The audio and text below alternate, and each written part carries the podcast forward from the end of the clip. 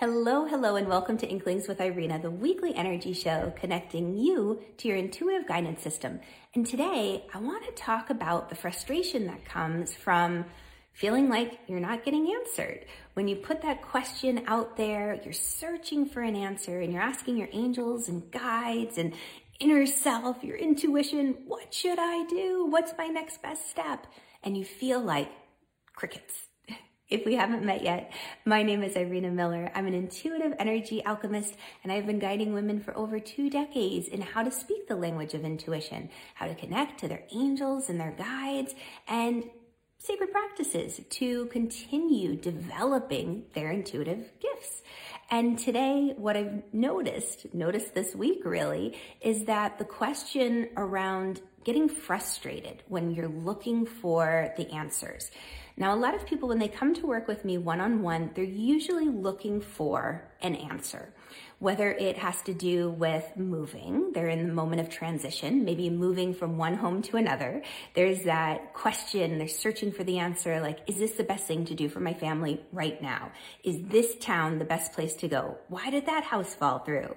Sometimes there's questions around transitions in career. Is it time to jump ship and leave the corporate world and finally start my own business, my dream project? Maybe they're looking for answers in relationships, relationships with friends, with loved ones, with exes, and they're trying to find that answer of where does my heart belong right now? And this, these all can be interesting and challenging because we're very much invested in it. We have memories, maybe memories uh, that we made in a house where we used to live, maybe memories from ancestral karma too, experiences when a family moved house too soon or they didn't move maybe experiences from the family with jobs about not taking that opportunity, even though it seemed risky when it popped up. These are all things that we process. So what I've noticed this week is we take time, myself and my one-on-one clients, to go a little bit deeper and I start to read their energy field. I've really noticed that the crown chakra and the sixth chakra have kind of shut down because so much has been pulled inward in that inner reflection that it's hard to hear the guidance from angels and guides. There's been journaling and contemplation and talking about it. And that gets us worked up into the point where it becomes difficult to hear outside guidance. Now, things that you can do that can really help with this. The first thing is to move your body. The yogis knew that movement was imperative for being able to sit in meditation being able to sit for meditation, that takes a lot of strength and a lot of flexibility. And when I first heard that like almost 30 years ago, I laughed. I'm like, really? How hard is it to sit? Come on. and oh my gosh, right? Little snot nosed kid that I was.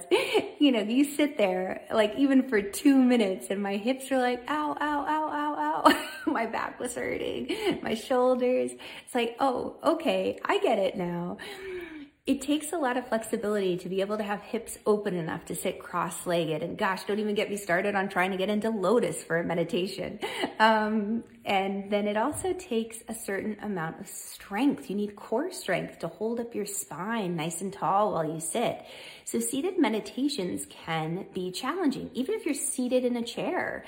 So the movement helps cultivate, it's a discipline that cultivates strength, flexibility, and focus. And that is a key piece to hearing guidance. When we are asking for the guidance, one of the first things that can trip us up is starting to spin round and round in our head looking for that answer.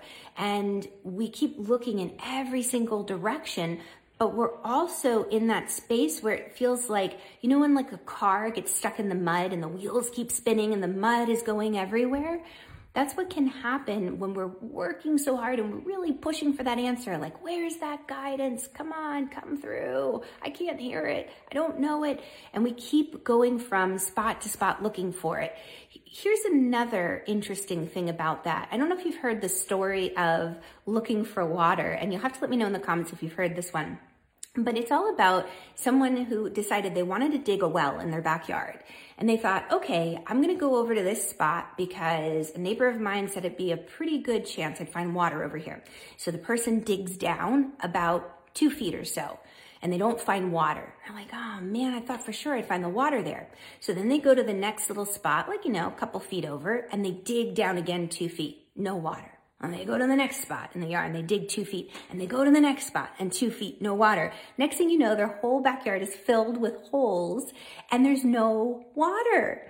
And so sad and, and frustrated and feeling quite dejected, this person goes to their neighbor and says, I can't find the water in the backyard. I thought you, you knew that there was water back there. The neighbor said, yeah, of course there is. Back in that corner where I showed you. And the person said, no, I dug there. There was nothing. And the neighbor said, okay, well, how far did you dig down? And the guy said, two feet. And the neighbor said, it's two and a half feet down.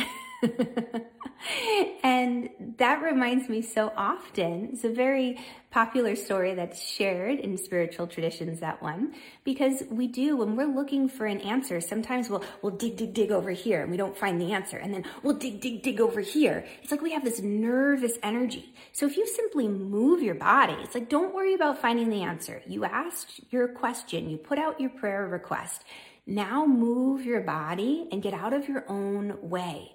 That moving can come from walking. It can come from yoga moves. Yes, most definitely cycling, swimming, anything, dancing, anything where you're moving your body. Coloring is a great thing because that's going to calm the mind too. That's a movement of the hand. You have that ability to simply go from this totally internal focused state of spinning your wheels and spinning your wheels and spinning your wheels to softening of mindset and moving into what's called a beginner's mindset. You know, like all is possible. I'm going to just allow myself the time to have that patience, which comes from a strong discipline where you cultivate the ability to move your body and to get out of your own way. So let me know if you have a favorite style of meditation. There are so many styles out there.